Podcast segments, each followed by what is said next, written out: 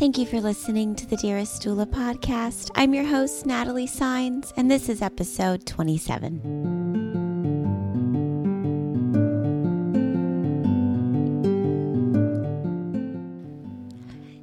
And welcome back, dearest doula community. Today we're going to be talking about the benefits of herbs during the pregnancy and postpartum period. And I'm really excited to announce that we have Miss Demetria Clark back on our show today. Hi, Demetria. Thanks for coming on. Thank you very much. I was just doing a woot woot with my arms. Awesome. I'm really excited to talk to you again. Thanks for having me. Oh my gosh, the pleasure is all mine. Thank you. Now, for those that aren't aware, Demetria actually came out in a part of our debut series of podcast episodes back when we first launched in June. So if you haven't listened already, you can go back to Dearest Doula episode 5 to hear all about Demetria's uh, background in birth work. So, what I'd really like to do now is just take some time to have you catch us up on any developments that have happened with you and your business since then. Um, and then, of course, we'll just dive right in. Well, I am really happy to announce that aromatherapy and herbal remedies for pregnancy, birth, and postpartum has the release date in the fall from the publishing company. So I'm really excited about that. And we're always, of course, adding more course materials and educational options for birth workers or associated practices. So, that, of course, I'm always really excited about. And basically, it's only been a month, so yeah. I haven't done too much. Um, you know, just uh, trying to make uh, birth a better a better place for everyone. Awesome. And you know, Demetria mentioned in the last episode on our, our show notes page, I had to put it out there that Demetria's a total powerhouse when it comes to getting things done and empowering the community. And I don't think she's giving herself quite enough credit. I know she was also featured on urcampus.com and on the Reset Me News. She had some amazing interviews featuring the benefits of dandelion. So I love those. And I've got to say, if you haven't looked into it already, go ahead and check it out today. Oh, thank you. I hadn't even remembered. I think that was two days ago. oh, no problem. Well, as you're aware, Demetria, the podcast was created with the perspective and Nula Doula in mind. So I'd like us to be as clear and thorough as we can on everything we discuss, especially with today's topic, since it's maybe the first time that they're learning about the benefits of herbs. So would you mind giving our listeners just a little background on the history and uses of herbs during pregnancy and the postpartum periods? Well, the history is, is is really as old as human beings are, and maybe mm. before we were considered Homo sapiens. Um, uh, herbs have always been a part of our, our existence, and even certain animals that are closely related to us are seen in nature using herbs. So the idea that mm. this is a new a new a newfangled idea is it's absolutely um, you know, something that really has gone hand in hand with women's health since the dawn of time. Awesome. Well, that was some great background. And I'm really glad that we're broaching this topic because it seems like herbs are making a huge comeback and they're sort of uh, trending, if you will. yeah, they're, they're hashtagging on. Yeah, hashtag herbs, right? And well, while I think this is an absolutely great thing, there is the worry that herbal use can be oversimplified at times, and understanding that they're natural, but that there's still something that we need to be really knowledgeable about, especially in the case of contraindications during pregnancy, is something that I'd really like us to expand on today. So, with that being said, I'd love for you to share some of the different benefits of herbs, as well as some of the things that we as birth workers should be aware of when it comes to our clients using them. So I think one of the first things for for doulas to do if they're interested in working with herbs is to receive some kind of formal education. I think one of the most dangerous things you can do as a practitioner is use um, the internet as as your guidepost when it comes to suggesting herbal remedies for mothers or just giving information sheets to mothers.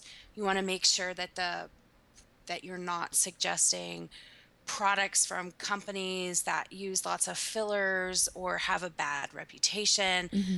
Um, some of them could be more the multi level marketing type. You want to make sure that parents understand that herbs should be used as in close to their whole state as possible, organic, properly harvested. So that's a whole that's a whole educational component that you have to give you have to give parents if you're if they're saying to you well is there an herb i can use for constipation or morning sickness that's safe when during pregnancy? And then you need to make sure that they talk to their care provider. Right.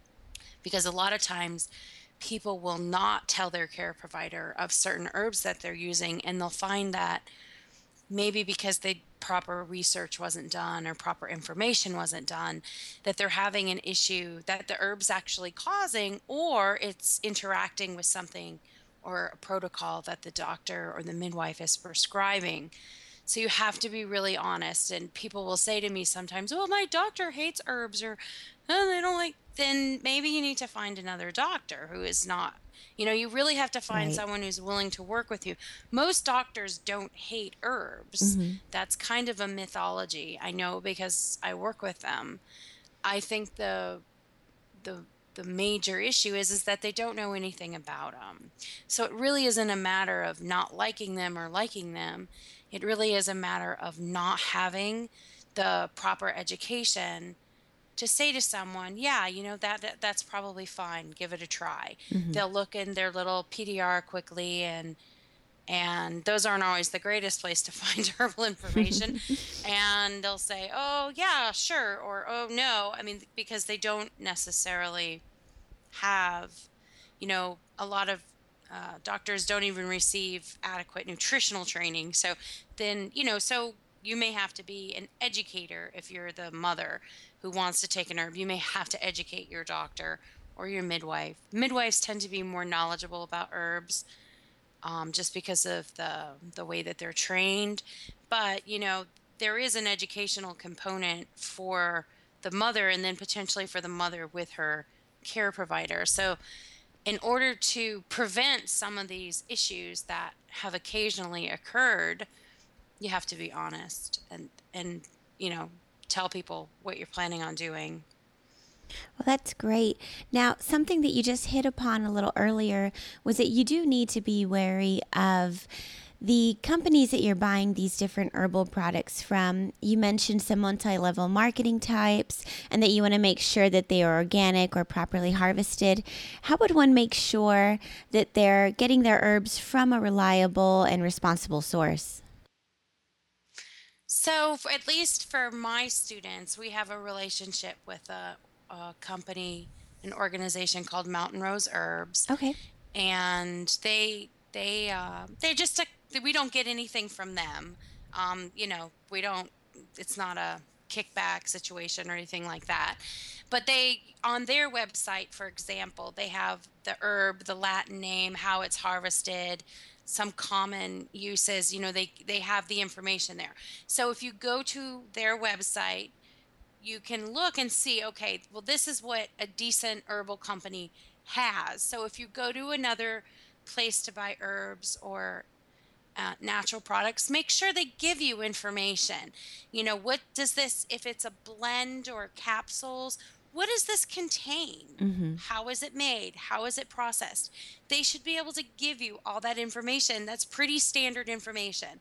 So if they say th- words like it's a proprietary blend, run away, you know, screaming.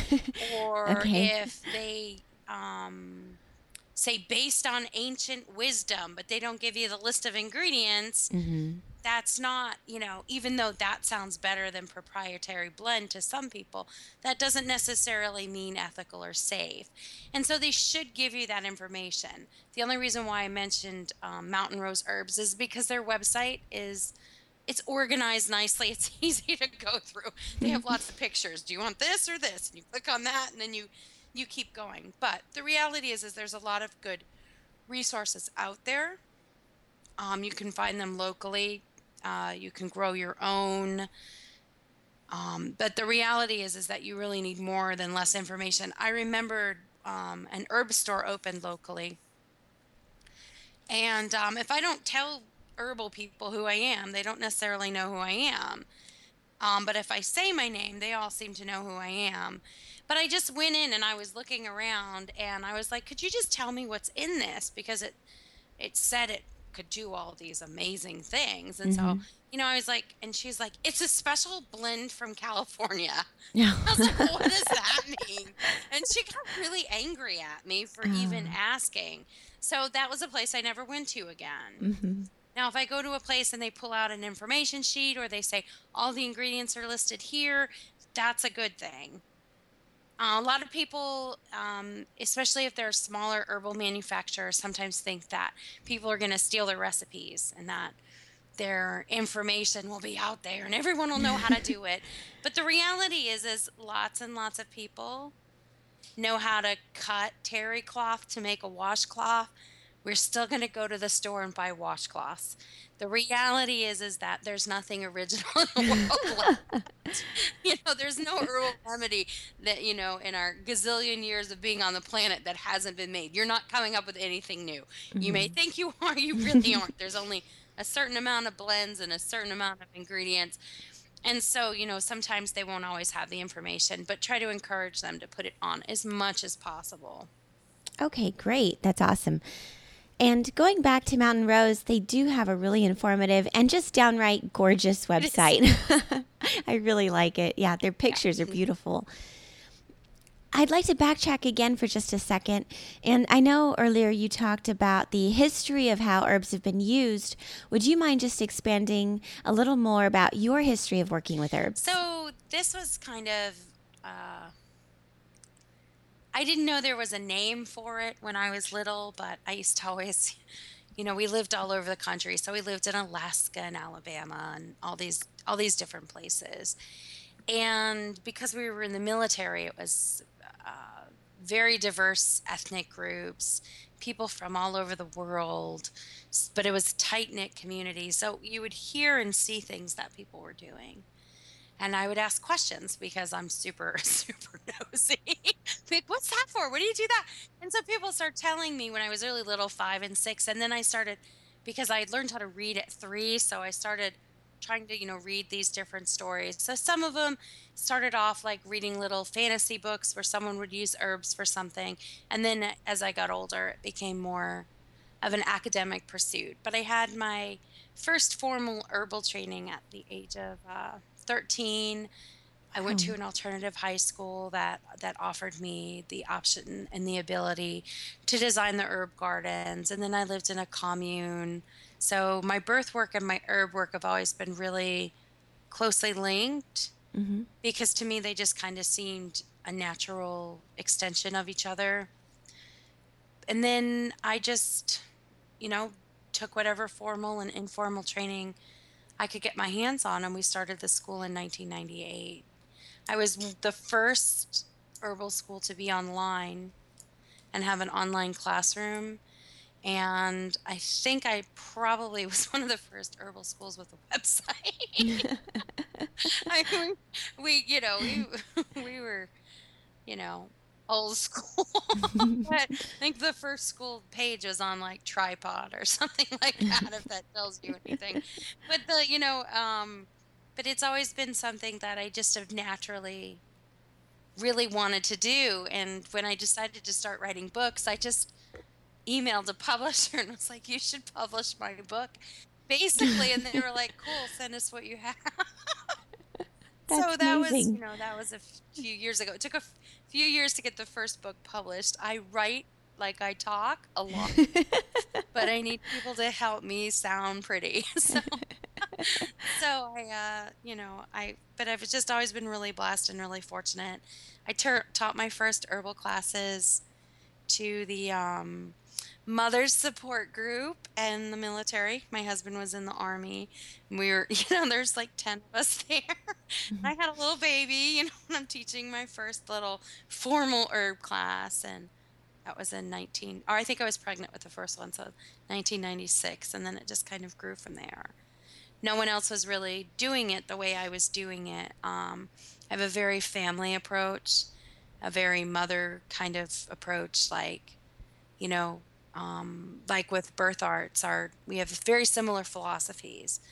So at Heart of Herbs, we really believe that students need to do their herb work when they can, not rush, rush, rush, because I'm going to lose my investment. So we've always been very family orientated. So birth work and herb work for me has always been kind of a, you know, a big lump of stuff. it's a big tangled web we weave. No, but it's um, you know, it's just part of it's just part of um who I am. I don't think I had a choice in it. I probably if I hadn't become an herbalist, I probably would have become um a forensic anthropologist or a physician who who did specifically focus on plant medicinals. So, I mean, I think that's always so it's just always something that's been there. Awesome. Well, thanks for sharing that, Demetria. You certainly have a very cool and colorful background. oh. All right. Well, dearest doula community, before we dive into today's topic, I need to take a moment to stress that the purpose of this podcast is to connect, educate, and empower you as a birth worker. Now, Demetria and I are not medical professionals, and the content shared in today's episode episode should in no way be interpreted as medical advice. We implore you to encourage your clients discuss their options and decisions with a healthcare provider. So, again, the information provided here is for educational and informational purposes only. In no way should it be considered as offering medical advice. All right, Demetria, I just had to throw that cloak of protection over us before we begin. But now that that's been said, I would love it if you could just take us through some of those more common herbs that you see used during the pregnancy and postpartum period, and then go ahead and explain what they're specifically used for? Absolutely. So I really, I really like using herbs that are. So overall, I'm the kind of person who uses very, I'm very much into backyard herbalism, using what's locally available in your local environment. I don't believe in shipping herbs over on carriers from mm-hmm. other countries. I just think that's a huge waste of money, but and resources and not good for the environment. Uh, I could go on.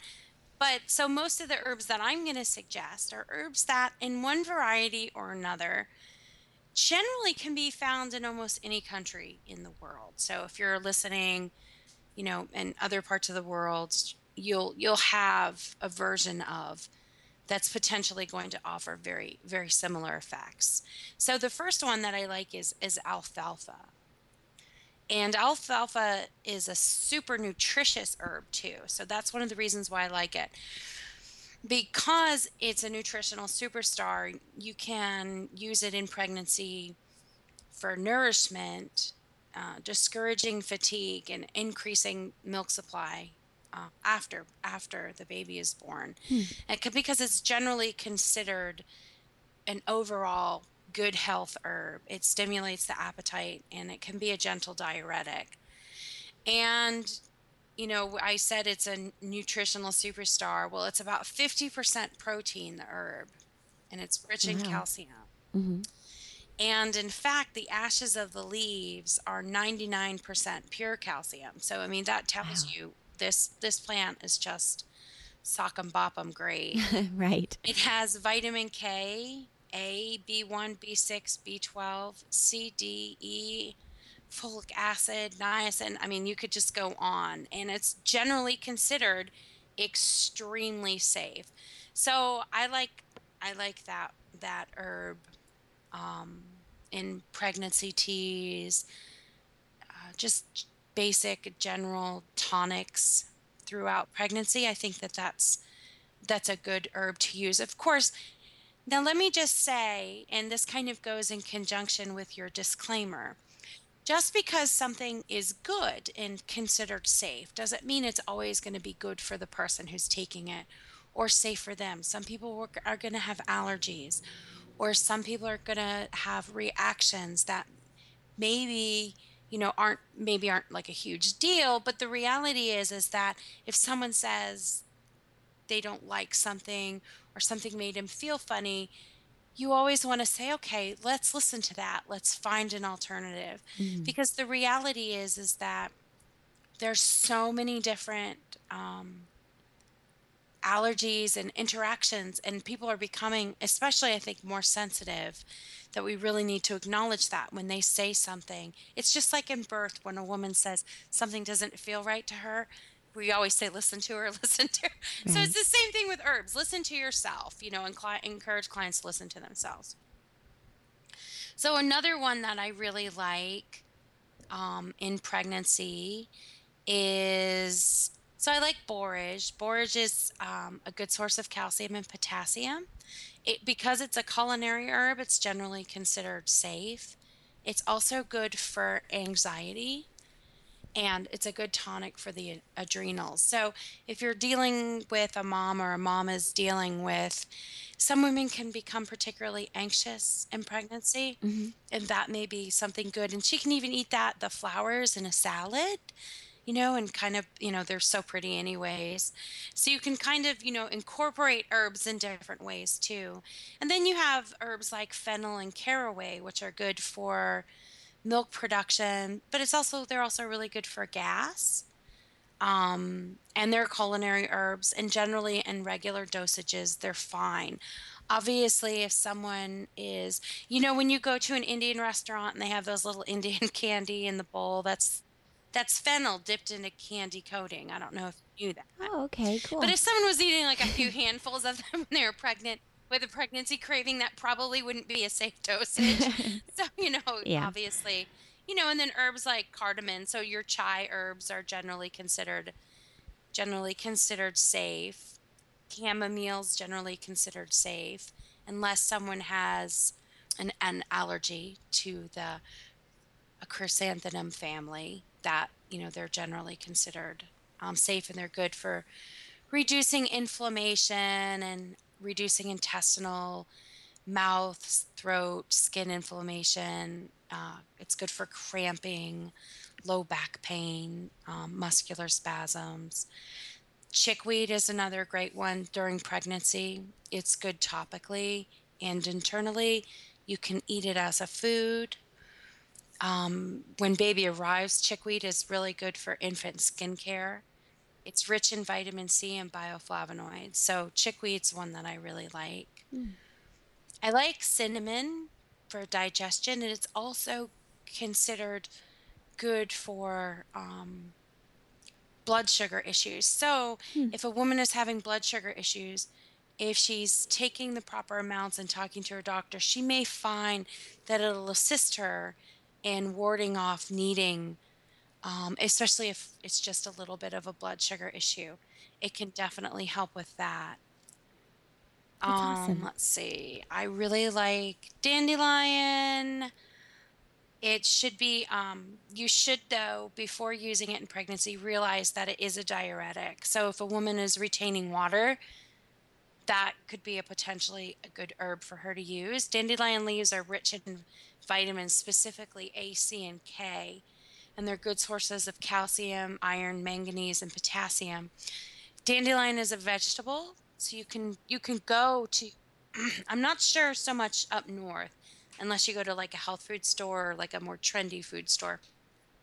But down south, you can find dandelion greens in every freezer section, fresh, wow. canned. I mean, they're everywhere and besides your front yard i mean you could find them there too. but the reality is is that um, dandelion is really good for you. It's generally considered very safe. You just have to be aware that you know it's going to make you pee. Mm-hmm. you're going to have to pee a lot um, especially if you have extra extra water being retained. Um, let's see. Ginger's good for relieving nausea it can be essential during pregnancy for people who are suffering from morning sickness. It has a long tradition of also being used for osteoarthritis, which is great because if you are working with a woman who's having some arthritic issues, you know, that's a generally it's a food herb. She can put it in different kinds of curries or stir fries. Mm-hmm and still get some of the event, um, the effects of that. Also, a really good quali- high quality ginger beer can actually be quite therapeutic. so if you want to go get yourself some uh, ginger candy and some ginger beer, you know, at the market, you can usually find really good quality ginger beers at ethnic markets and some health food stores. Hibiscus flower is great. Hibiscus is, is rich in antioxidants and flavonoids and they offer um, cardiac health benefits, and they can be really helpful in decreasing blood pressure. You can find hibiscus flowers everywhere. Uh, lots of different um, Middle Eastern and Indian restaurants also serve it as a beverage. So you can find, you know, it's this glorious red color. So, and it just makes this beautiful, like hot pink punch. If mm-hmm. you want to do like a hibiscus punch, if you look online, there's all kinds of fun ways to use to use herbs, but there's lots of fun ways to use hibiscus also. Mm-hmm. Awesome. Well, Demetria, I'm absolutely loving this interview. You are so full of amazing information when it comes to herbs that I think the only way to really do this topic justice is to break it into two episodes, just so that we can really continue to explore more on this. So, dearest Doula community, you are invited to tune back in this Thursday, where Demetria and I will continue our conversations, and she will continue to blow our minds with her her herbal knowledge awesomeness, and we'll get into more of those common herbs, contraindications, as well as uh, tips and resources that Demetria will recommend. So be sure to check that out. For more information on today's episode, you can check out Demetria's show notes page. It's at dearestdoula.com. If you click on the podcast button, you can look her up. So, until next time, dearest doula community, I hope that today's episode made you feel one step closer to being connected, educated, and empowered. Take care.